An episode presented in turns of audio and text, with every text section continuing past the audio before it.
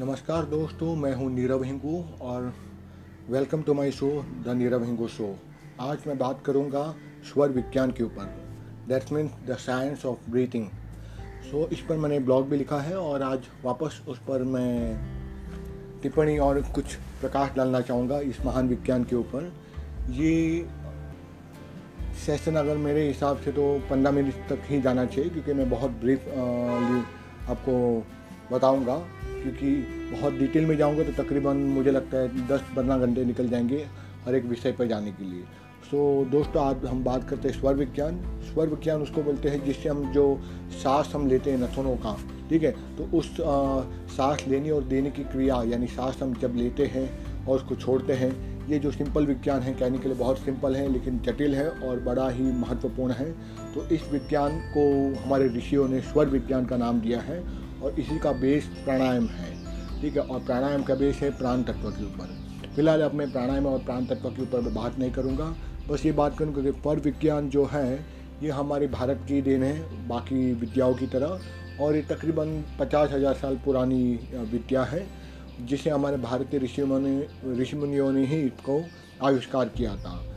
दोस्तों, हमारे जो शरीर है वो शरीर काफ़ी कॉम्प्लेक्स है, ह्यूमन बॉडी, और उससे ज़्यादा कॉम्प्लेक्स है हमारा मानवीय मन और मस्तिष्क, और उसी को जानने के लिए हमारे ऋषियों ने काफ़ी तप किया था, और तब जाके उनको अंतर्ज्ञान से पता चला कि स्वर विज्ञान नाम की भी कोई विद्या है जो हमारे केवल श्वास तंत्र के ऊपर पूरा आधार रखती है, क्योंकि हम तो जानते भी नहीं है कि हम दिन में कितनी बार सांस लेते हैं। एक औसत रूप से देखा जाए तो एक सामान्य मानव जो स्वस्थ मानव है वो तकरीबन 12 से 15 बार सांस लेता है 1 मिनट के अंदर में, ठीक है, और कुल मिला के आप गिनती कर लीजिए पूरा एक दिन में कितने हम सांस लेते हैं। खैर, बात उस पर आती है कि प्राणायाम विज्ञान भी हमारे ऋषियों ने ढूंढा और उसका बेस है प्राण और उसका बेस है प्राण तत्व।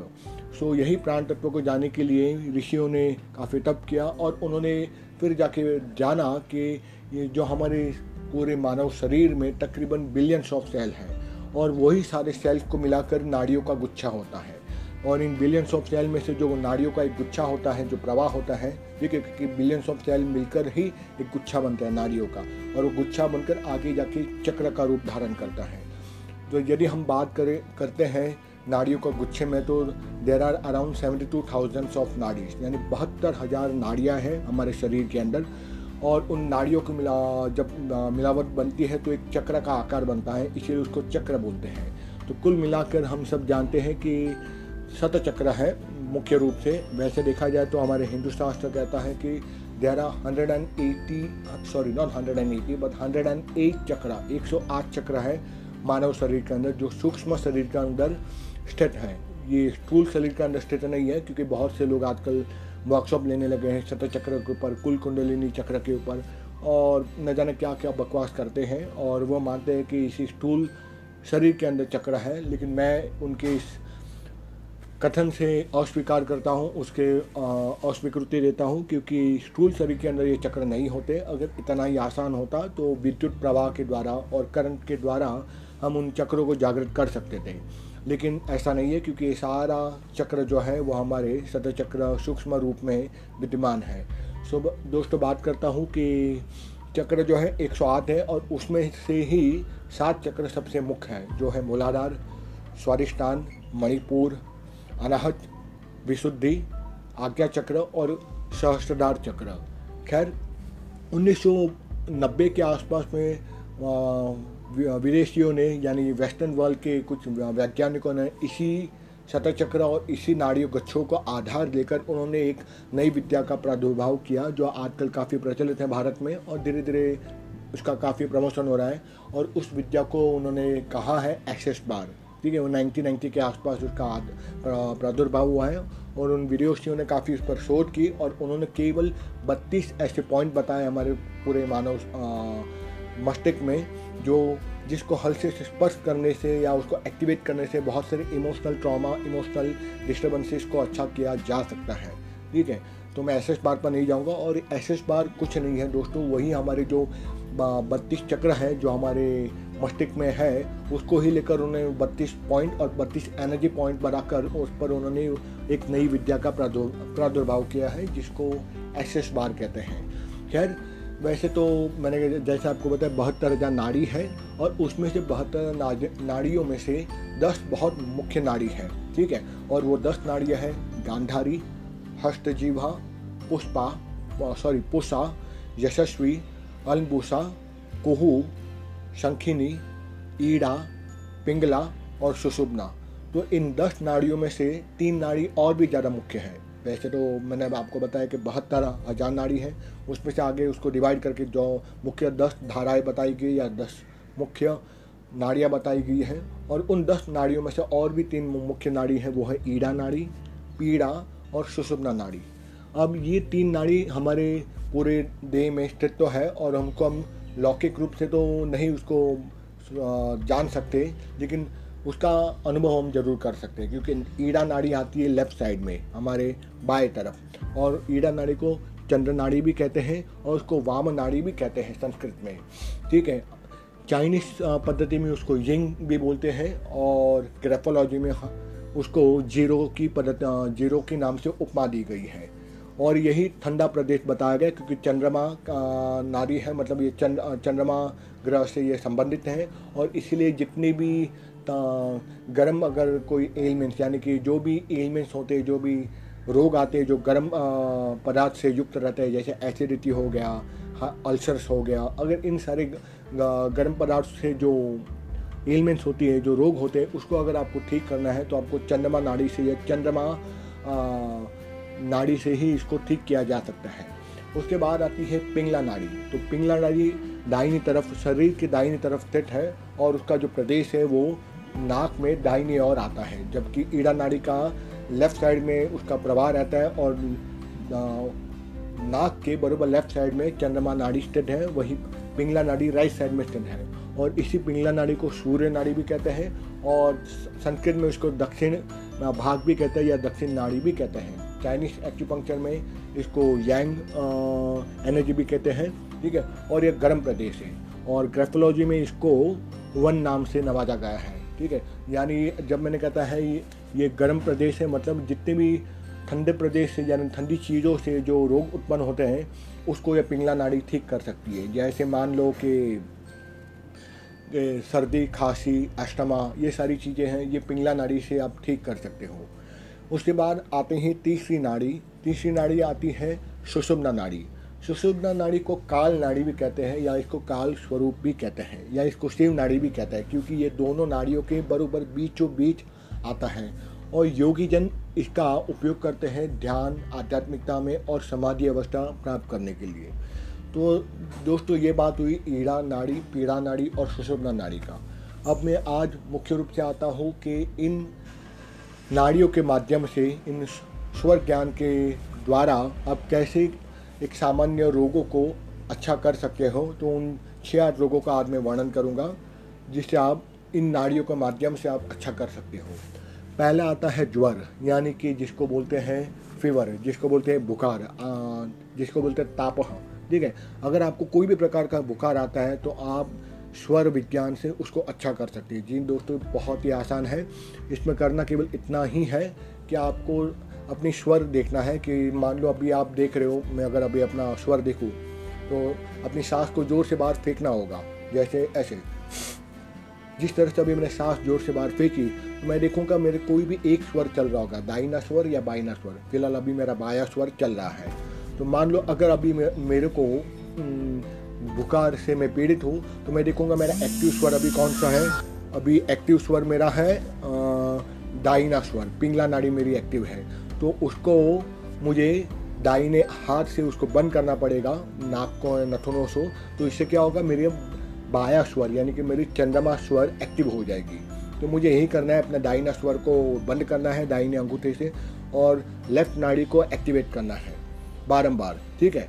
बस यही करना है और इसे आप देखिए थोड़ी देर के अंदर बारंबार लेफ़्ट नाड़ी को एक्टिवेट करने से क्या हो जाएगा, मेरा बुखार चला जाएगा। और ये केवल राइट नाड़ी नहीं, अब मुझे देखना है कौन सा स्वर मेरा एक्टिवेट है। मान लिया अगर मेरा लेफ़्ट नाड़ी अगर एक्टिवेट है, लेफ़्ट नाड़ी से या नेक्स्ट बाएं नथुने से मैं सांस ले रहा हूँ, वहाँ सांस चल रही है, तो मुझे अपना लेफ़्ट साइड बंद करना है और राइट साइड को एक्टिवेट करना है। इट्स वेरी सिंपल, ठीक है। जिस तरह जिस भाग का या जिस प्रदेश का स्वर आपका चल रहा हो, उसको आपको बंद करके उसको अपोजिट स्वर को आपको एक्टिवेट करना है। इतना ही आपको बुखार में करना है। फिर दूसरी जो सबसे ज़्यादा कॉमन एलिमेंट्स है या रोग है वो है इंडाइजेशन, जिसको अपचा बोलते हैं। अपचा मतलब आपका शरीर में बहुत से रोग इसीलिए होते हैं जिसके कारण क्योंकि आपका अन्न पचता नहीं, मंद अग्नि जिसको बोलते हैं ना, जो कि जठराग्नि मंद हो जाती है, इसी कारण आपको इनडाइजेशन होता है और सारा जो खाया हुआ जो पदार्थ है वो पचता नहीं है, ठीक है। तो इसको इनडाइजेशन कहते हैं मेडिकल लैंग्वेज में। और इसके कारण बहुत बार भूख भी नहीं लगती। तो अगर आपको भूख लगानी है या फिर इनडाइजेशन ज़्यादा है, शरीर में अन्न पचता नहीं है, तो बहुत सिंपल है कि आपको उसी समय खाना खाना है जब आपका पिंगला नाड़ी ज़्यादा एक्टिव रहता है, यानी दाहिना स्वर जब ज़्यादा एक्टिव हो तब आपको खाना खाना है। इतना ही इसका विशेष महत्व है। और दूसरा, खाना खाने के बाद आपको बाएं करवट लेट जाना है, लेफ़्ट साइड में।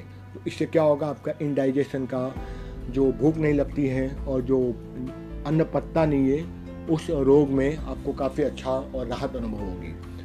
तीसरा रोग जो आमतौर पर काफ़ी हम भारतीयों को रहता है, वो रहता है सिर में दर्द, ठीक है। तो सिर दर्द में या फिर माइग्रेन में सबसे अच्छा जो स्वर विज्ञान कहता है और हमारे ऋषि भी कहता है, वो है जलनेति। जलनेति में क्या होता है, सुबह सुबह जब सूर्योदय होता है तब एक तांबे के पात्र में या फिर अगर आप संभव हो तो एक अच्छे से तांबे के पात्र में, एक ऐसा पात्र हो जो छोटा हो और या फिर थोड़ा लंबा सा हो और उसमें एक धारा बाहर की तरफ निकलती हो, ठीक है। और उसमें पानी भरना है और कोई भी एक स्वर की तरफ आपको डालना है पानी और दूसरे स्वर से नाक के दूसरे नथुने से पानी को निकालना है। दोस्तों, ये पॉडकास्ट पढ़कर या आप तुरंत जलनीति करना मत कीजिएगा, क्योंकि इसमें काफ़ी हानि भी हो सकती है। ये तो केवल इन्फॉर्मेशन के लिए है। अगर आपको जलनीति करने तो किसी योग शास्त्र जो सीनियर योग कोच है, गाइडेंस है, योग शास्त्री है, उनके पास आपको, योग टीचर के पास आपको ये इसकी प्रैक्टिस करनी पड़ेगी। अगर आप थोड़े दिन प्रैक्टिस करोगे तो आपको जलनीति आ जाएगी और आपका जो सिर में दर्द है वो अवश्य दूर हो जाएगा। फिर आता है पेट में दर्द। बहुत से लोगों को पेट में भी दर्द रहता है। तो पेट दर्द में स्वर विज्ञान कहता है कि आपको उद्यान बंद करना है। उद्यान बंद किसको कहते हैं? उद्यान बंद उसको कहते हैं कि आप सीधे बैठ जाए ज़मीन पर पालती मारकर, ठीक है। कमर, आपकी नेक और आपका सिर एक सीध में है, 90 डिग्री परपेंडिकुलर हो, सीधा हो, कमर झुकी हुई ना हो, एकदम स्ट्रेट हो। उसके बाद आपको सांस को बाहर फेंकना है, ठीक है। सांस को बाहर फेंकने के बाद आपको अपने दोनों हाथ अपने पेट के ऊपर रखने हैं और धीरे धीरे नाभि प्रदेश को आपको दबाते हुए सीधा अंदर लेके जाना है और पूरी तरह से गड्ढा बना देना है। यानी आपको दोनों हाथ पेट पर रखने हैं और दबाते दबाते इतना अंदर दबा देना कि अंदर एक गड्ढा बन जाना चाहिए, ठीक है। अब से जितना भी हो सके उद्यान बंद करना है, बस इतना ही है। और जब तक हो सके इसको होल्ड करके रखना है अंदर दबाने के बाद, यानी पेट को अंदर की तरफ खींचना है हाथों से दबाते हुए और जितना हो सके होल्ड करके रखना है, चाहे 5 सेकंड, 6 सेकंड, और जितना भी हो सके होल्ड करने के बाद वापस छोड़ देना है। यही क्रिया आपको 5 से 10 बार करनी है। तो इसके पेट से रोगों में आपको बहुत ज़्यादा फ़ायदा होता है।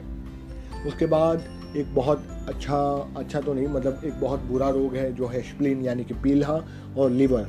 इसमें कहते हैं, योगी जन कहते हैं कि आपको जैसे आप बिस्तर पे उठते हैं या फिर रात को सोते समय, तो आपको अपने लेग्स मसल्स को, काल्फ मसल को पूरी तरह से स्ट्रेच करना है सोते सोते ही, ठीक है। पहला ये।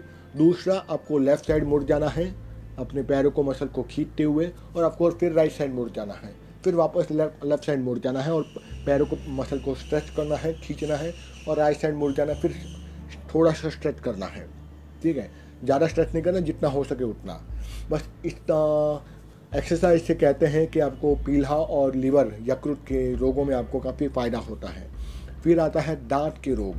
तो दाँत के रोगों में स्वर विज्ञान और कुछ विद्वान यही कहते हैं कि आपको जब आप यूरिनेशन करने जाओ या मलमूत्र विसर्जन करने जाते हो, आपको अपने दांतों को पूरी तरह से ग्राइंड करना है, यानी दांत जो है आपको पूरी तरह से कचोड़ना है, पूरी तरह से दोनों को टच करना है और जीभ को दांत के पीछे रखना है और पूरी तरह से दबाना है दोनों दांतों को, और तब आपको मलमूत्र का विसर्जन करना है। कहते हैं इससे दांत काफ़ी स्वस्थ और तंदुरुस्त रहते हैं और व्यक्ति दीर्घायु हो सकता है और उसके दांत अंतिम समय तक, वो वृद्धावस्था तक पूरे के पूरे रहते हैं अगर पहले से युवा अवस्था में इसकी वो प्रैक्टिस करता है। That mean you have to grind the teeth by defecation and urination. ठीक है, फिर आता है अस्थमा। या भी अगर आपको पुराना अस्थमा हो, ब्रोंकाइटिस हो, या आपको अस्थमा अटैक आ जाता है तो उसमें यही पहले अटैक है, पुराना क्रॉनिक अस्थमा हो तो जो मैंने स्प्लिन और लीवर की जो एक्सरसाइज बता दी वही। और दूसरा, अगर आपको अटैक आता है तो आपको क्या करना है, जो नाड़ी एक्टिव है वापस आपको आपका स्वर चेक करना है, लेफ़्ट साइड की नाड़ी एक्टिव है या राइट साइड की, आपको देखना है कौन सा स्वर चल रहा है और उस एक्टिव स्वर को आपको अपने अंगूठे से दबा देना है और दूसरी बाजू का स्वर शुरू करना है। जब आपको अस्थमा का अटैक आता है या आपको लगता है अटैक आ रहा है या ऐसा फील हो रहा हो, अगर आपके पास दवाई या कुछ भी ना हो तो ठीक है, तब ये आप ट्राई कर सकते हो।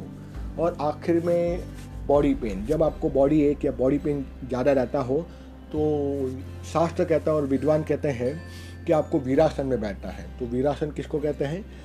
जिस तरह से मुसलमान भाई नमाज पढ़ते वक्त वीरासन में बैठते अपने घुटनों को मोड़ के पंजों के ऊपर बैठ जाते हैं, उसी प्रकार जिस तरह से हनुमान जी बैठते हैं वो तो अर्धवीरासन हुआ, लेकिन एक लौकिक भाषा में बोलो जिस तरह मुसलमान भाई बैठते हैं नमाज के वक्त उस तरह आपको बैठना है वीरासन में, घुटनों को मोड़कर अपने एड़ियों के ऊपर बैठना है तकरीबन 15 मिनट।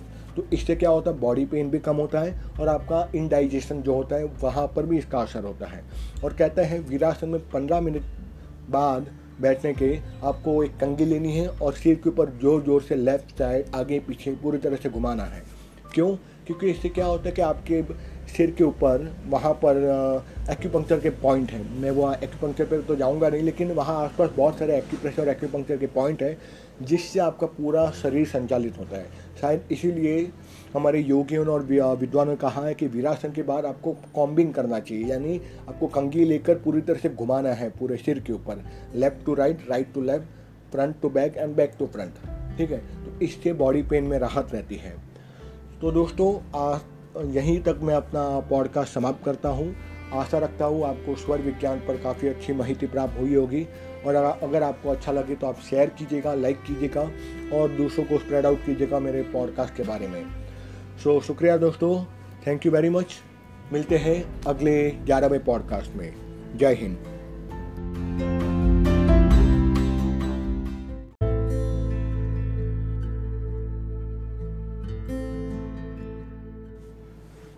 नमस्कार दोस्तों, मैं हूं नीरव हिंगू और welcome to my show the Nirav Hingu show.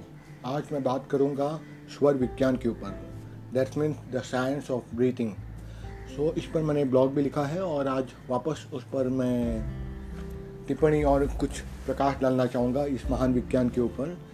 ये सेशन अगर मेरे हिसाब से तो 15 मिनट तक ही जाना चाहिए क्योंकि मैं बहुत ब्रीफ आपको बताऊँगा, क्योंकि बहुत डिटेल में जाऊंगा तो तकरीबन मुझे लगता है 10-15 घंटे निकल जाएंगे हर एक विषय पर जाने के लिए। सो दोस्तों, आज हम बात करते हैं स्वर विज्ञान। स्वर विज्ञान उसको बोलते हैं जिससे हम जो सांस हम लेते हैं नथुनों का, ठीक है, तो उस सांस लेने और देने की क्रिया, यानी सांस हम जब लेते हैं और उसको छोड़ते हैं।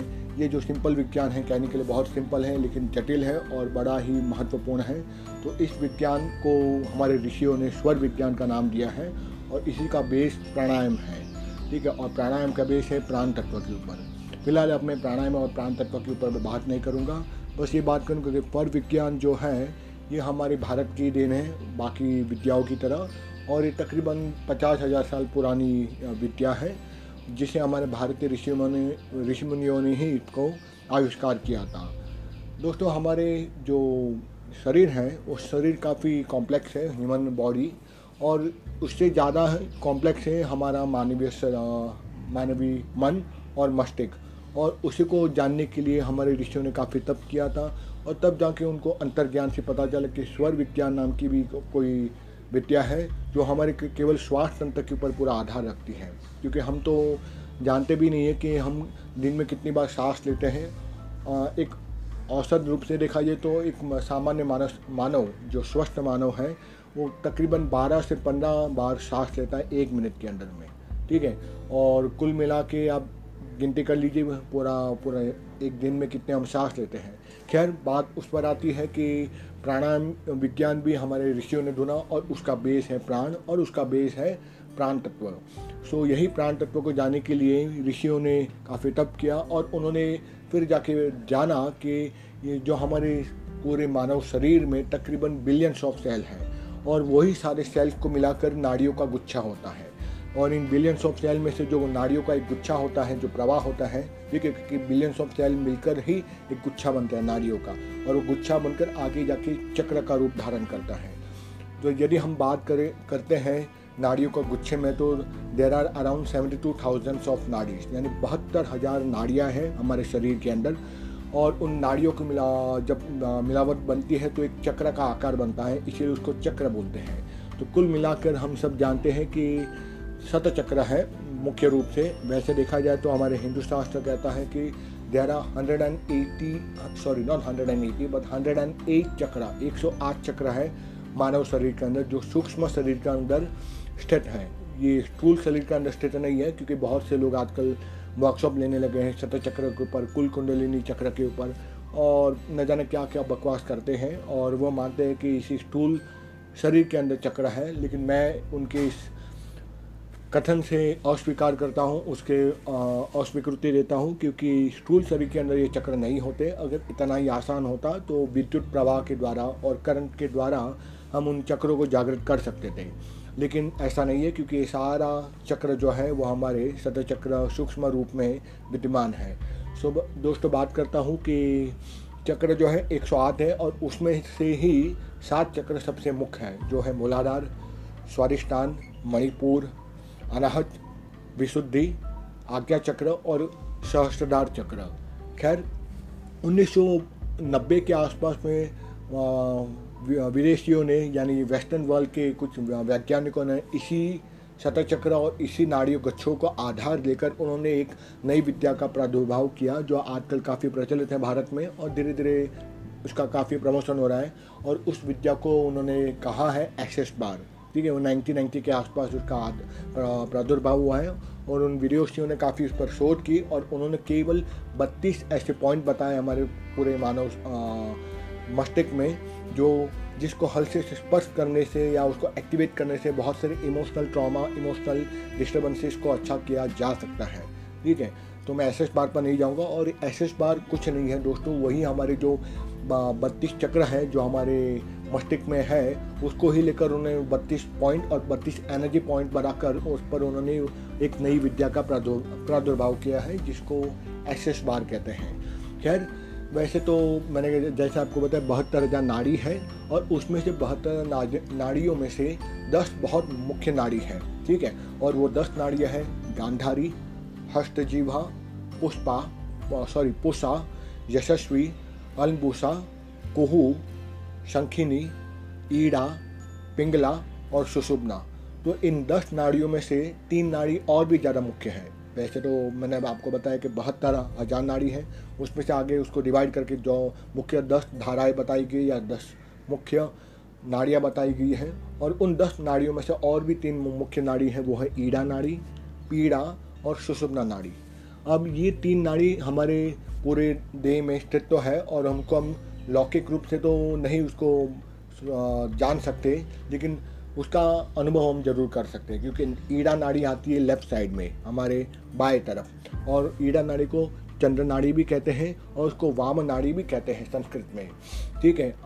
चाइनीस पद्धति में उसको यिंग भी बोलते हैं और ग्रेफोलॉजी में उसको जीरो के नाम से उपमा दी गई है और यही ठंडा प्रदेश बताया गया क्योंकि चंद्रमा का नाड़ी है, मतलब ये चंद्रमा ग्रह से ये संबंधित है और इसीलिए जितने भी गर्म अगर कोई एलिमेंट्स यानी कि जो भी एलिमेंट्स होते हैं, जो भी रोग आते हैं जो गर्म पदार्थ से युक्त रहते हैं जैसे एसिडिटी हो गया, अल्सर्स हो गया, अगर इन सारे गर्म पदार्थ से जो एलिमेंट्स होती है, जो रोग होते हैं, उसको अगर आपको ठीक करना है तो आपको चंद्रमा नाड़ी से या चंद्रमा नाड़ी से ही इसको ठीक किया जा सकता है। उसके बाद आती है पिंगला नाड़ी। तो पिंगला नाड़ी दाहिनी तरफ, शरीर के दाहिनी तरफ स्थित है और उसका जो प्रदेश है वो नाक में दाहिनी ओर आता है, जबकि ईड़ा नाड़ी का लेफ़्ट साइड में उसका प्रवाह रहता है और नाक के बराबर लेफ़्ट साइड में चंद्रमा नाड़ी स्थित है, वही पिंगला नाड़ी राइट साइड में स्थित है। और इसी पिंगला नाड़ी को सूर्य नाड़ी भी कहते हैं और संस्कृत में उसको दक्षिण भाग भी कहते हैं या दक्षिण नाड़ी भी कहते हैं। चाइनीज एक्यूपंक्चर में इसको यांग एनर्जी भी कहते हैं, ठीक है। और यह गर्म प्रदेश है और ग्रेफोलॉजी में इसको वन नाम से नवाजा गया है, ठीक है। यानी जब मैंने कहता है ये गर्म प्रदेश है, मतलब जितने भी ठंडे प्रदेश से यानी ठंडी चीज़ों से जो रोग उत्पन्न होते हैं उसको यह पिंगला नाड़ी ठीक कर सकती है। जैसे मान लो कि सर्दी, खांसी, अस्थमा, ये सारी चीज़ें हैं, ये पिंगला नाड़ी से आप ठीक कर सकते हो। उसके बाद आते हैं तीसरी नाड़ी। तीसरी नाड़ी आती है सुषुम्ना नाड़ी। सुषुम्ना नाड़ी को काल नाड़ी भी कहते हैं या इसको काल स्वरूप भी कहते हैं या इसको शिव नाड़ी भी कहते हैं, क्योंकि ये दोनों नाड़ियों के बराबर बीचों बीच आता है। और योगी जन इसका उपयोग करते हैं ध्यान, आध्यात्मिकता में और समाधि अवस्था प्राप्त करने के लिए। तो दोस्तों ये बात हुई ईड़ा नाड़ी, पीड़ा नाड़ी और सुषुम्ना नाड़ी का। अब मैं आज मुख्य रूप से आता हूँ कि इन नाड़ियों के माध्यम से, इन स्वर ज्ञान के द्वारा आप कैसे एक सामान्य रोगों को अच्छा कर सकते हो। तो उन 6-8 रोगों का आज मैं वर्णन करूंगा जिससे आप इन नाड़ियों के माध्यम से आप अच्छा कर सकते हो। पहला आता है ज्वर, यानी कि जिसको बोलते हैं फीवर, जिसको बोलते हैं बुखार, जिसको बोलते हैं तापह, ठीक है। अगर आपको कोई भी प्रकार का बुखार आता है तो आप स्वर विज्ञान से उसको अच्छा कर सकते हैं। जी दोस्तों, बहुत ही आसान है। इसमें करना केवल इतना ही है कि आपको अपनी स्वर देखना है कि मान लो अभी आप देख रहे हो, मैं अगर अभी अपना स्वर देखूं तो अपनी सांस को ज़ोर से बाहर फेंकना होगा, जैसे ऐसे। जिस तरह से अभी मैंने सांस ज़ोर से बाहर फेंकी तो मैं देखूँगा मेरे कोई भी एक स्वर चल रहा होगा, दाहिना स्वर या बायना स्वर। फिलहाल अभी मेरा बाया स्वर चल रहा है। तो मान लो अगर अभी मेरे को बुखार से मैं पीड़ित हूँ तो मैं देखूँगा मेरा एक्टिव स्वर अभी कौन सा है। अभी एक्टिव स्वर मेरा है दाहिना स्वर, पिंगला नाड़ी मेरी एक्टिव है, तो उसको मुझे दाहिने हाथ से उसको बंद करना पड़ेगा, नाक को नथुनों से। तो इससे क्या होगा, मेरी बाया स्वर यानी कि मेरी चंद्रमा स्वर एक्टिव हो जाएगी। तो मुझे यही करना है, अपना दाहिना स्वर को बंद करना है दाहिने अंगूठे से और लेफ्ट नाड़ी को एक्टिवेट करना है बारम्बार, ठीक है।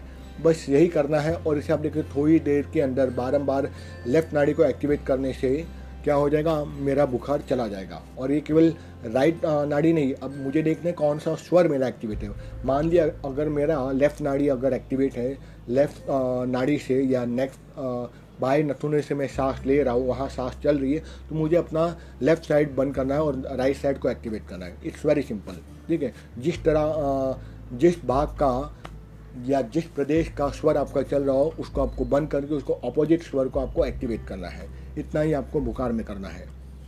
फिर दूसरी जो सबसे ज़्यादा कॉमन एलिमेंट्स है या रोग है वो है इंडाइजेशन, जिसको अपचा बोलते हैं।